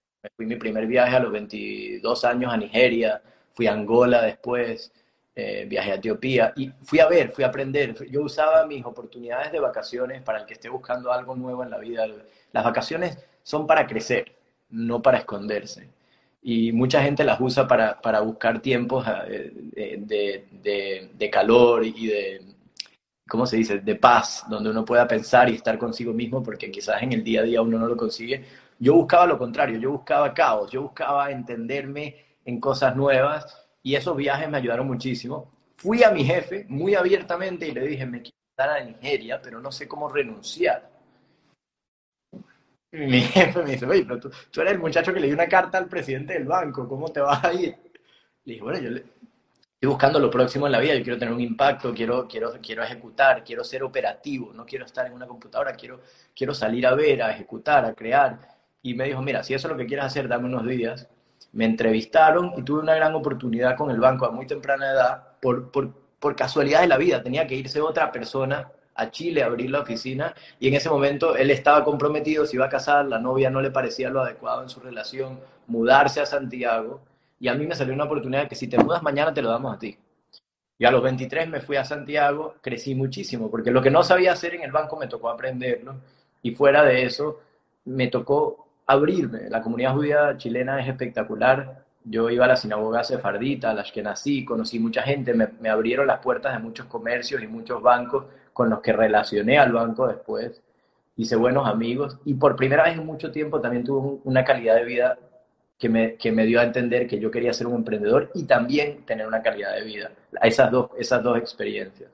Y que, creo que fue un paso muy importante que yo tuve que eh, que experimentar y, y, experienciar para poder saber que, que, no era yo la persona que estaba en el banco, sino era un, yo que estaba aprendiendo y como, dice, como dije en su momento y, y recordaste ahora, recopilando algunas herramientas para poder usarlas en, lo que me seguía. Y bueno, eh, tomé eso. Eh, yo viviendo en Chile fue que viajé a Namibia por primera vez. Yo vivo en Namibia hoy en día, mis hermanos eh, Samuel y Arie también. Tenemos una casa ahí. Tengo dos meses que no voy a Namibia porque he estado expandiendo nuestra empresa Yabu a varios países. Hoy en día operamos en cinco países, pero en su momento que vivía en Chile viajé a Namibia y fue en Namibia que encontré lo que yo buscaba. Namibia es un país, yo nací el 26 de marzo del 90, Namibia se independizó el 21 de marzo del 90, es un país que fue colonia alemana y colonia británica, también pasó por una gran inmigración holandesa, muchos lituanos judíos también mudaron. Y lo interesante de Namibia es que era un país en pleno crecimiento, o sea, un país que tiene diamantes, uranio, oro, pesca, carne, pero al mismo tiempo una gran población de clase media emergente que no podía existir antes del año 90. ¿Por qué? Porque el, el, la persona de color, y digo de color porque no es solo el negro, sino cualquier persona que no sea blanca, no tenía derechos en el apartheid de Sudáfrica que se expandía a Namibia y a otros lugares. Y no tenía derechos, me refiero a todo, muy parecido a la esclavitud en Estados Unidos, no tenía derechos comerciales, no tenía derechos a, ter a ser terrateniente, a estudiar en universidades, a comer en restaurantes. Y eventualmente en el 90, cuando se abre la economía a todo el mundo, el gobierno descentraliza los servicios, crea colegios, enfermerías, hospitales, policías, pero al tú crear todas estas agencias de gobierno descentralizadas en un país, no necesariamente creas vivienda. Y yo vi una oportunidad única de salir a montar un banco hipotecario. Fue mi idea en el momento de salir a hacer hipotecas, ya que el gobierno tenía unos subsidios para, para ello. Y, y, me pegué durísimo en la frente. Cuando yo renuncié al Credit Suisse, me mudé a Londres, levanté dinero Yo tenía 24 años, me levanté un, un millón de dólares para ir a dar crédito. Y cuando empiezo a llegar a Namibia a los 24, con esa energía que nadie te quita, se conoce a alguien de 24 años que, que va con todo, yo a veces pienso, ¿dónde está esa energía? Que la sigo teniendo, pero es una energía de, no importa lo que me digan, esto va a funcionar. Y, y, bueno, no funcionaba porque no había una casa para financiar. O sea, yo iba a dar hipotecas a quién? Porque había mucha gente que quería la hipoteca, pero no habían viviendas. Y bueno, sin querer queriendo me metí a constructor. Eh, mis hermanos Samuel y Ari vinieron en su momento, jóvenes, graduándose, a ver qué era esto de Namibia, cómo era esto de construcción. No teníamos ni idea de lo que estábamos haciendo. Contratamos constructoras, no nos fue bien, nos volvimos constructora. Hoy en día eh, mi hermano Samuel lleva la, constructora, está construyendo colegios con, con ONGs y, fundaciones americanas, judeo-americanas, que están donando dinero, construyendo colegios en lugares donde no hay educación para niños a menos de 7 años. Samuel está construyendo este año, me parece, cinco colegios en el país. Hemos hecho viviendas en la esquina que menos te imagines. Donde hay un colegio, hay una vivienda de, los hermanos Aquilín, de la familia Teno. Eh, y hemos hecho clínicas en aldeas, en montañas donde no había agua y electricidad. Y te digo, nunca me ha faltado un dólar. En esos momentos hicimos proyectos donde tú no entendías cómo vamos a ganarle plata a esto, no importaba, lo iba a hacer igual. Eh, yo he vivido en montañas, en tiendas de campaña a los 26, 27 años, por semanas, con gente que tú dices, no sabemos, no nos conocemos de nada, y resolvíamos. Y las los anécdotas de esas experiencias son de las cosas más fuertes y bonitas que he vivido en mi vida. Y, como bien contabas, hace dos años vimos una oportunidad. Mis hermanos estaban de acuerdo, cogimos todo el dinero que teníamos en la empresa de construcción en un momento donde la construcción se había, eh, se había puesto más lenta, por ponerlo así, y, y había menos oportunidades. Y empezamos a una empresa que se llama Yahoo. Yahoo es una empresa de tecnología y de distribución de alimentos wholesale, B2B, de negocios, ayudamos a las pequeñas tiendas de barrio a comprar todos los insumos que ellos necesitan para revender en sus comunidades. En Namibia, como te contaba por el apartheid, no, no hay, o sea, hoy en día sí hay, pero no habían supermercados en las zonas donde vivía la población de color.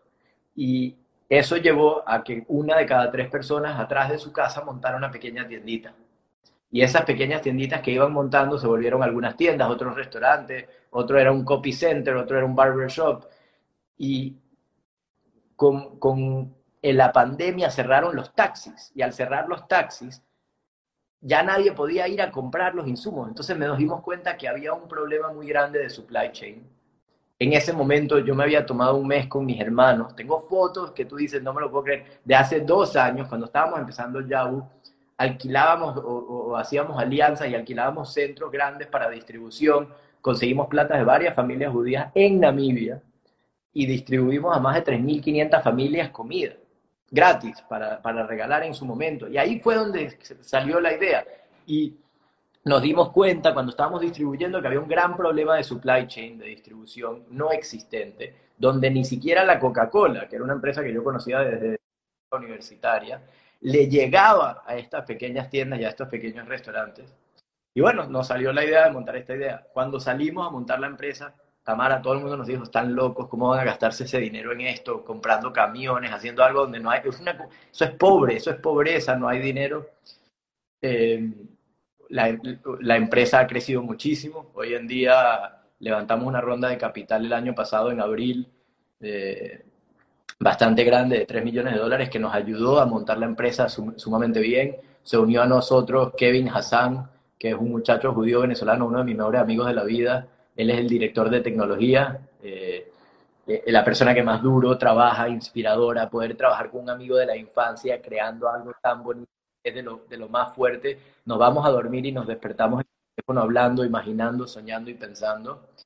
Y, justo este fin de semana, antes de Shabbat, tenía que entrarnos la plata de la Serie A, que acabamos de levantar, no lo hemos anunciado, pero pronto vamos a anunciarlo, muchísimo más dinero para expandirnos, estamos expandiéndonos a cinco países ahora, estamos sirviendo a decenas de miles de pequeñas tiendas en zonas urbanas en África, tenemos centros de distribución, camiones, la aplicación, y le llevamos a ellos.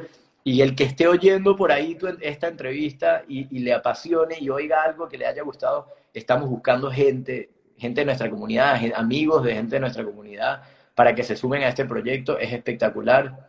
Vivimos bien, tenemos una vida bella, pero tenemos un gran impacto que creo que le agrega tanto a, la sazón de lo que nos estamos comiendo cada día. Qué maravilla, de verdad, David, es aplausos de pie. Me encanta escuchar todas estas historias. Sin embargo, quiero todavía, antes de ya entrar a la pregunta final, eh, que me cuentes tres anécdotas que tengo anotadas con los dedos de las manos para que no se me olviden.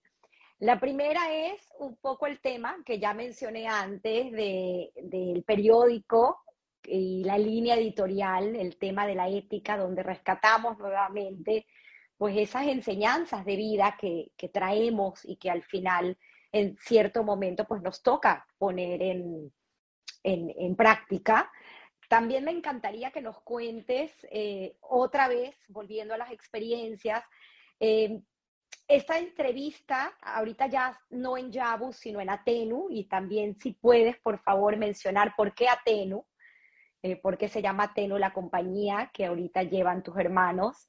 Oye, me eh, No, por eso es que te lo quiero recordar. Y además, quiero que me menciones cómo llegas a esta entrevista televisiva de este programa en Navivia que se llama Good Morning Navivia, que me pareció también muy elocuente. En ese momento creo que era 2016, si no me equivoco, también hace unos cuantos años, tú recién comenzando este proyecto y cómo llegas a esa entrevista que me parece también una manera muy jocosa de contar tu exposición a presidentes, ministros y demás.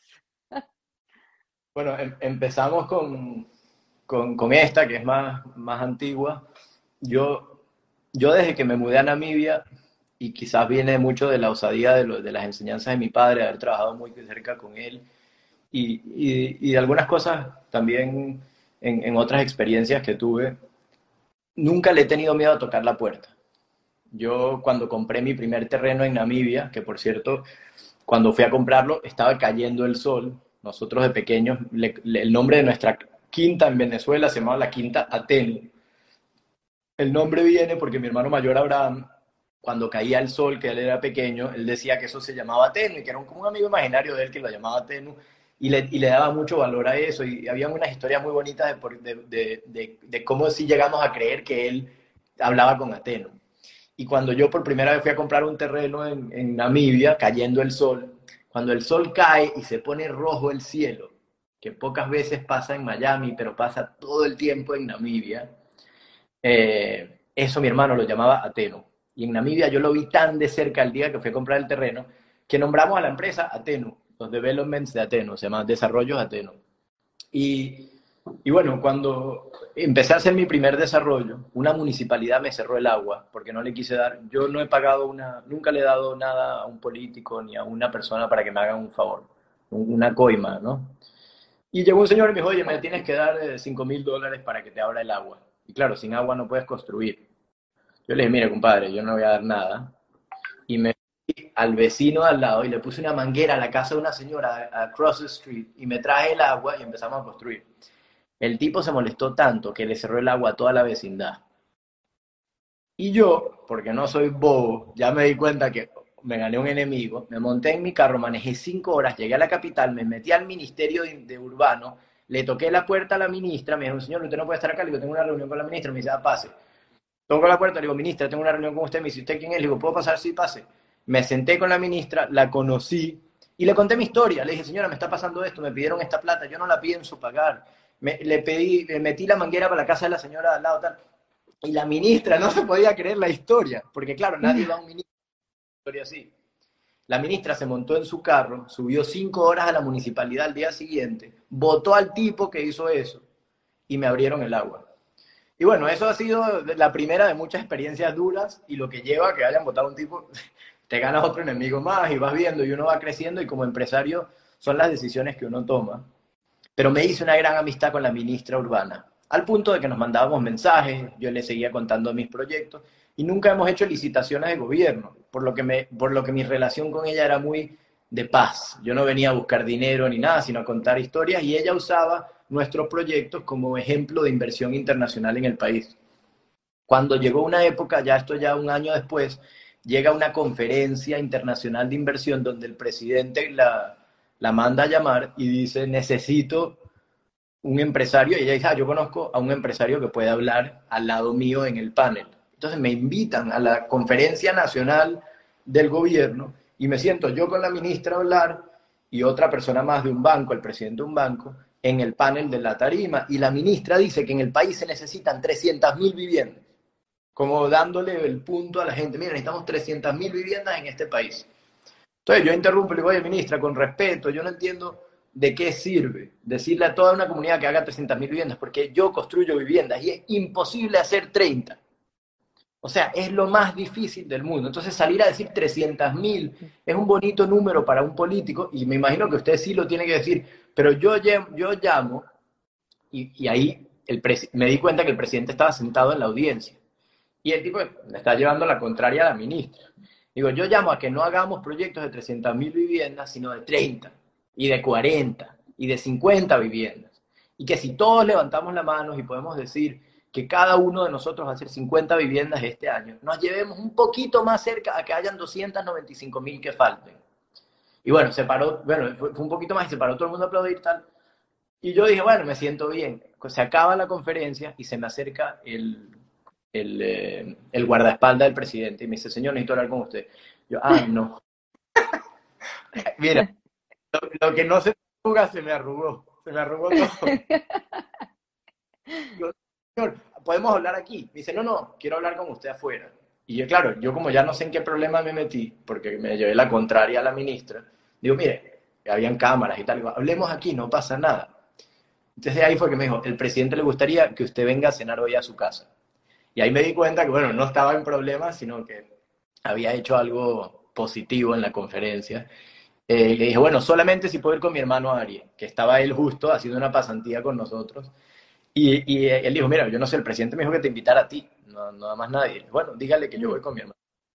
Y fue una experiencia espectacular. Fue la noche que ganó Donald Trump las elecciones. Cenamos en casa del presidente.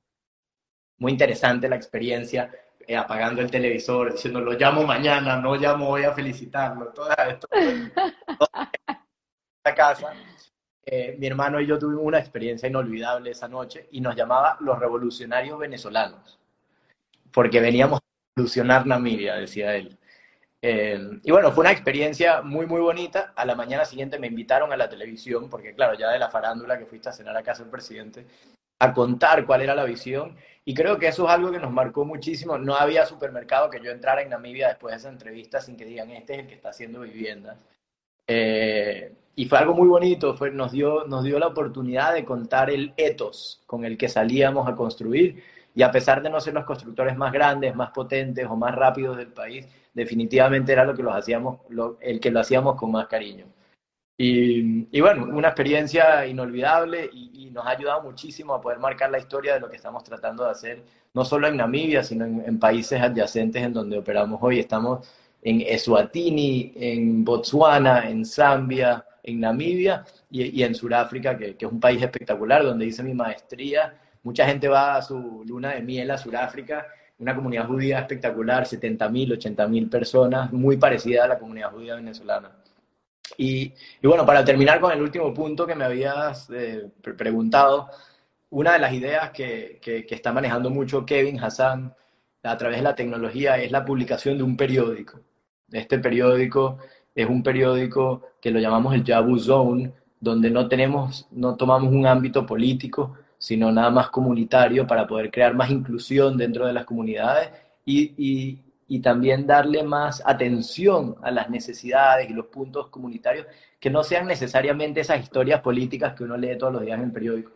Y es un periódico que, como tú dices, ¿cuáles eran algunas de las enseñanzas anteriores que me llevan a ese momento?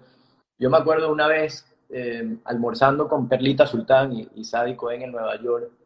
Eh, Sadi me dio una vez un periódico, no sé si era el New York Times, y me dice, ¿qué ves? Y me lo da por un minuto, me lo quita, me dice, ¿qué te acuerdas? Y digo, no me acuerdo. Me lo vuelve a dar, me lo vuelve a quitar, me dice, ¿qué te acuerdas? Y digo, no me acuerdo. Me dice, léelo bien. En su momento me dijo, aquí hablan mucho de los latinos, hablan mucho de armas y hablan mucho de crimen. Este periódico está tratando de sembrar una opinión pública. No importa el artículo, importa los títulos, importa los temas, importa las cosas que estás viendo. Y esa fue la primera vez que yo me di cuenta que tenía que empezar a leer el periódico de una manera diferente. Alguien, creo que Sadie en su momento tendría inversiones en periódicos en algún lado del mundo, y, y, y era esa, esa sabiduría de, mira este tema diferente, y no, no solamente los artículos, mira a ver cuál es el ámbito y el, el ángulo que busca, algo que en mi casa siempre se nos enseñó. Y ahora que estábamos haciendo el periódico, en la, como dices tú, la línea editorial, yo no soy el editor, eh, me di cuenta que estábamos publicando primero en otro idioma, que no era inglés. Porque la mayoría de la gente publica, eh, habla ese idioma, o los shibambo en Namibia. Y uno de los puntos con los que me senté con la editora fue a decirle, de, nada sirve publicar en el, idioma, en el idioma más hablado en vez del principal o el común, porque estamos dejando de lado y dejando un, estamos creando un, una alineación con cierto grupo y no los otros. Entonces creo que lo más importante ahora que estábamos tomando esta decisión, algo que no tiene nada que ver con nuestros frutos ni nuestro comercio, pero algo que queremos dejar para la comunidad, es poder hacer algo que no, que no deje alineaciones con ningún grupo. Y el segundo punto es, había un artículo, y es una experiencia interna, ¿no? De nuestra, pero te demuestra mucho cómo uno va aprendiendo de las cosas y las lleva. Había un artículo sobre cómo crear tu propio bar. Algo que con Kevin no, hoy en día nos reiremos, pero en su momento fue un momento de nervios cuando vemos el artículo y era una chica que escribió sobre cómo hacer tu propio bar. Digo, mira, estamos entrando en una comunidad, primero el gobierno va a agarrar este periódico y va a decir que nuestra empresa está promoviendo bares y el alcoholismo, que es algo muy peligroso. Me dice, sí, pero eso es lo que la gente quiere hacer, abrir un bar. Digo, sí, pero también quieren consumir drogas y nosotros no vamos a escribir artículos de cómo hacer. Entonces, creo que ha sido muy importante, yo tengo nada que ver con periódicos, ni, ni, sé mucho de editoriales, pero creo que es muy importante siempre, en todo mensaje, en todo, el artículo lo cambiamos, ahora se trata de cómo abrir tu pequeño supermercado, por más aburrido que suene, ¿no? Pero el, el, la enseñanza y el aprendizaje que uno se lleva en tantas cositas pequeñas de la vida, y para mí en esta, por ejemplo, es que tenemos una sola oportunidad cada vez que expresamos algo, cada vez que entregamos algo al mundo, de, de, dejar un mensaje, de dejar una huella. Con este periódico lo vamos a hacer cada vez que lo imprimamos, no sé si son 5, 20 o 30 mil copias que vayamos a estar haciendo en su momento. Y es importante que, eh, que, que no solo en nuestras empresas, pero en nuestras comunidades, en nuestras familias, el mensaje que siempre demos sea uno de ética, sea uno de amor, sea uno de, de cohesión y de comunidad. Y creo que es la responsabilidad que tenemos todos. Creo que tu TEDx en ese momento se llamó To Be Accountable y es una palabra que te he escuchado en muchas oportunidades decir. Eh, creo que no tiene una traducción literal al español, pero pudiésemos definirlo como la responsabilidad de tus actos. Y pues bien lo demuestras en cada cosa que haces y como bien lo dices, pues representa la ética. Por eso volvemos a la raíz de todo, que es nuestra educación, nuestros principios, valores y nuestra ética. Gracias por compartir eh, esa historia. Y una cosa más, porque no quiero que se me olvide, eh, el, la historia de cuando invitas a tu mamá a pasar unas vacaciones, eh, creo que ella recordó que era la, más o menos 2017 la fecha, y ese descubrimiento maravilloso de una pequeña comunidad judía eh, existente. Bueno, hoy en día creo que son no más de 100 judíos en total, pero en cierto momento la llevaste a recorrer Namibia y encontraron una, una, un land, una tierra de arena, donde encontraron un pequeño cementerio judío. Sí, eh, eh mira, mi mamá es yo decía, mi hermano es mi roca, mi mamá y mi papá también lo son. Eh, qué experiencia tan bonita para el que tenga su madre viva y coleando como la mía, poder pasar tiempos a solas. Nosotros somos cuatro hermanos, pasar tiempo a solas con mi mamá era casi imposible de pequeño. Eh, y, y, bueno, en el 2017, cuando yo vivía todavía solo en, en Namibia, invité a mi mamá y pasamos varios meses solos juntos.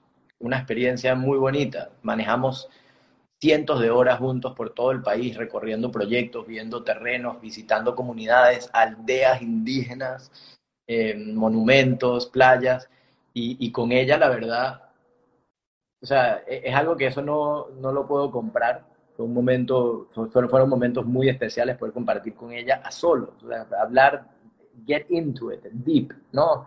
Into the beef. Y, Y en esas experiencias que tuvimos nos dio por visitar esquinas del país que nunca yo había visitado y no he vuelto a visitar. Y mi mamá es muy curiosa, es una persona que no puede dejar una idea, no puede dejar un pensamiento. Y no sé cómo íbamos manejando, se volteó y me dijo, es un Maguen David. Digo, ¿qué? Y te estoy hablando en un desierto. Y bueno, pasamos a, ver qué era el Maguen David, resultaron ser nueve tumbas en un pueblo que se llama Luderitz, eh, en la esquina abajo, abajo, abajo, la izquierda de Namibia, a 17 horas de la capital, o sea, nadie va para allá.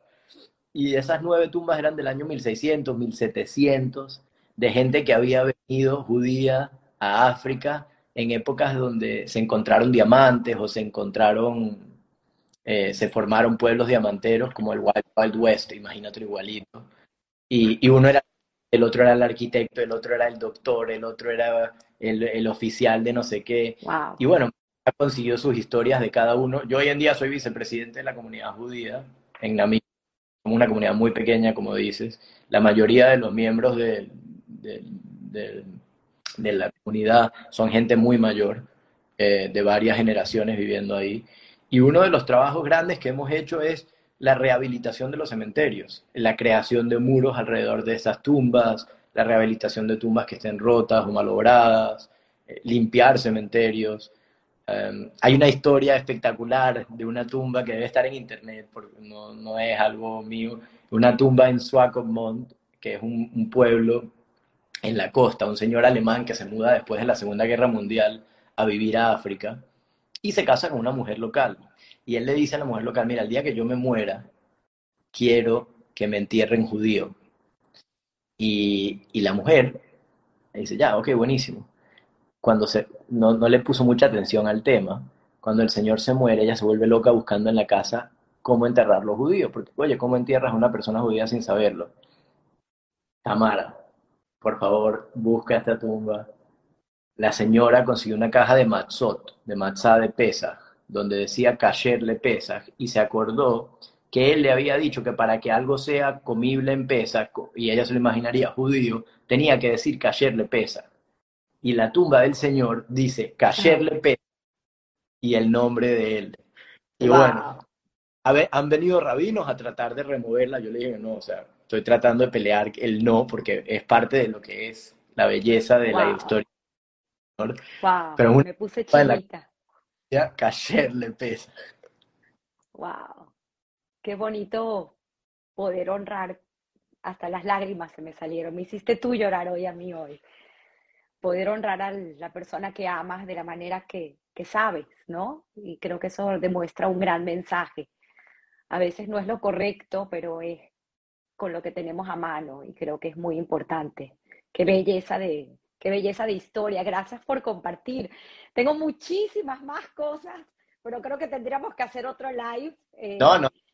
La, la, me encantaría porque, wow, es increíble conversar contigo.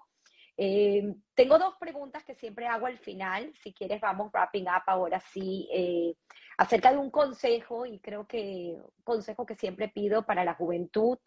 Y en, eh, en este momento, bien vale la pena expandirlo, no solamente a la juventud, sino también gente de tercera edad o mediana edad, ya no importa qué edad, pero todos tenemos derecho a empezar de nuevo y pues nos ha tocado, como le tocó a tus padres también, migrar en un momento y dejar todo atrás para volver a comenzar. Le tocó a nuestros abuelos y así sucesivamente. Así que un consejo eh, que podamos eh, tener para afrontar la vida y para estos cambios que se nos presentan constantemente viniendo de ti. Y la pregunta final que me tomo eh, de prestada de esta persona que yo admiro muchísimo, que es Guy Ross de TED Radio Hour. Bueno, en un momento fue TED Radio Hour, ahorita él tiene el programa de How I Build This, acerca de qué es para ti o cómo ponderarías tú en tu vida trabajo o suerte. Bueno, por la primera, no soy quien para darle consejo a alguien que no conozco, pero definitivamente dentro del contexto de mi vida, Family First es algo muy importante. Creo que uno siempre va a tener altos y bajos, te va a tener momentos de felicidad y tristeza. Y, la familia es algo que, con los que puedes estar en todos esos momentos. Eh, yo he tenido inversionistas que me han fregado, he tenido compañeros de clase que he perdido, que, o sea, que no, por, cuestiones sociales o, o, de la vida, pero la familia es algo que no, uno no pierde, a menos que uno es muy, muy lejos. El que crea que ha perdido su familia, la puedes recuperar, si viven. Eh, creo que mucha gente, uno oye muchas historias de, no, ya yo no me hablo con no sé quién y no me hablo con no sé cuán. La familia creo que es lo más bonito que tenemos, es lo más bonito que tenemos en común, es lo que tenemos que nos puede ayudar a, a, volver a. Como bien lo contabas ahorita, la, inmigración se trata de volver a empezar. Uno no lo podría hacer sin su familia. A mí me ha ido, mi parnasá se ha multiplicado por 100 cuando lo hago con mis hermanos. No tengo otra manera de decirte. Y, y siempre he buscado la manera de, de involucrarlos ellos y ellos han buscado la manera de involucrarme a mí.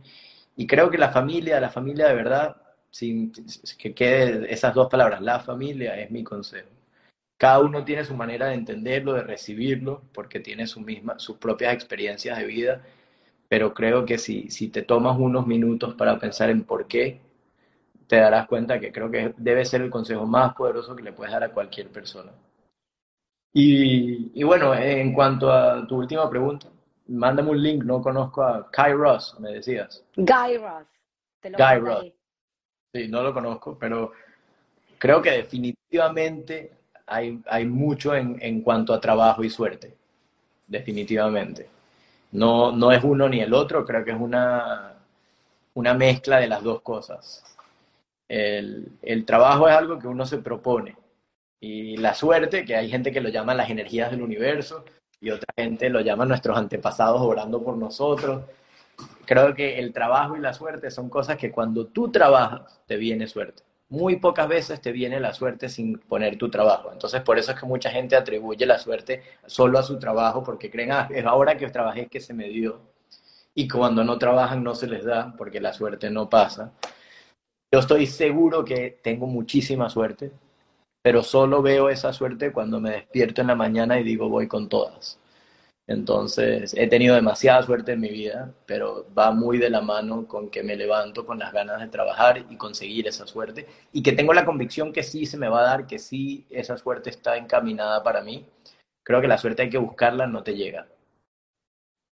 Wow, wow, David, increíble.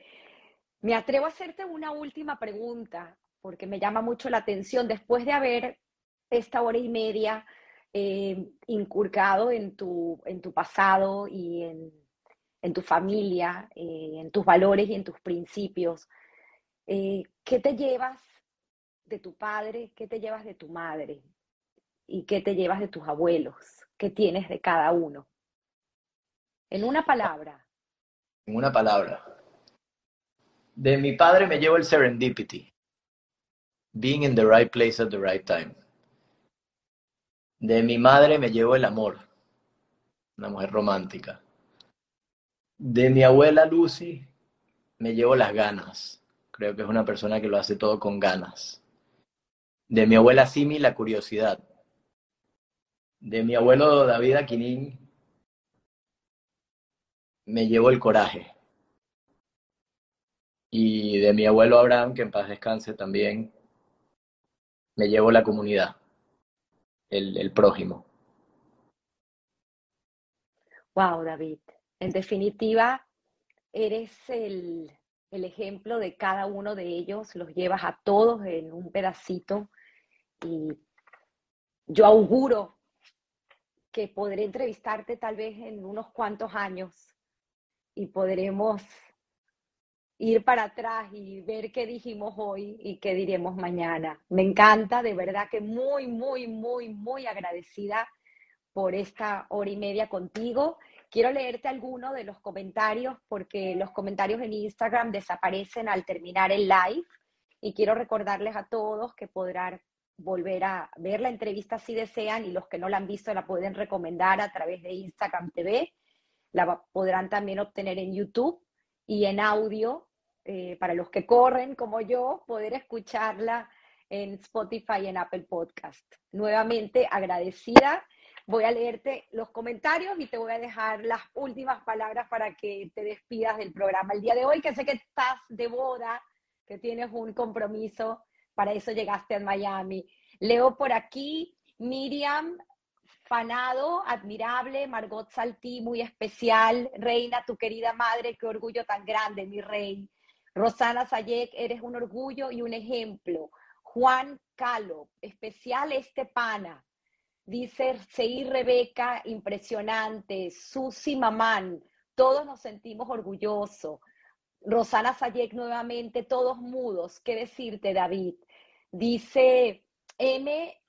Eh, B. Eskenazi, sus padres deben ser personas admirables, apoyar a sus hijos a volar lejos y creer en sus hijos. Mucha suerte, qué bonito.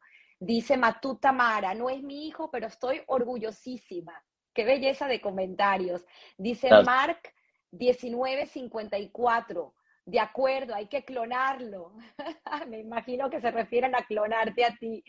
Starosta Claudia, gracias Claudia que estuvo con nosotros la semana pasada. Suerte, trabajo y mucho amor es lo que reflejas. Felicitaciones para ti y a Reina un gran abrazo. JM o Alviares, Chamo, con valores fuertísimos. Lucy Garzón Benarroch, esta es la abuela Lucy, qué bonito, emocionante lo que dice, voy a llorar, lo que hace, lo que piensa. Dios te bendiga, amén. Dice tu coach personal, Gary Plyer, decía, cuanto más entreno, más suerte tengo. Es así, es así, hablando de trabajo y suerte. Doctora Juana Frontera, a David hay que clonarlo. De ahí es donde viene la clonación.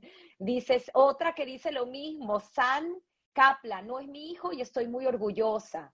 Wow, todos quisieran un hijo como David, qué belleza. Aunque ahí retomo lo que decía tu abuela, eh, porque tú lo acabas de mencionar, que no podemos poner a nadie en el mismo saco y en definitiva todos somos especiales y todos tenemos nuestras cualidades. Y bueno, pues tú tienes una maravillosa sin dejar atrás a tus hermanos y sin dejar atrás a pues tanta gente que, que tiene sus cualidades, simplemente hay que pulir, hablando de diamantes, eh, ese brillante, pulirlo y sacar lo que mejor tenemos. Eso me encantó, me encantó haberlo leído, lo leí en tu blog, eh, creo que fue cuando falleció eh, tu abuela Kinin, que hiciste un comentario de cuántas cosas le preguntaste y consejos que te dio. Me encantó esa parte.